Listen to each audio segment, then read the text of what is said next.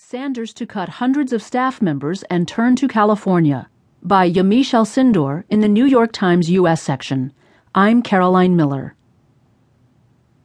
Battered by four defeats in Tuesday night's primaries, Bernie Sanders is planning to lay off hundreds of campaign staffers across the country and focus much of his remaining effort on winning the June 7th California primary.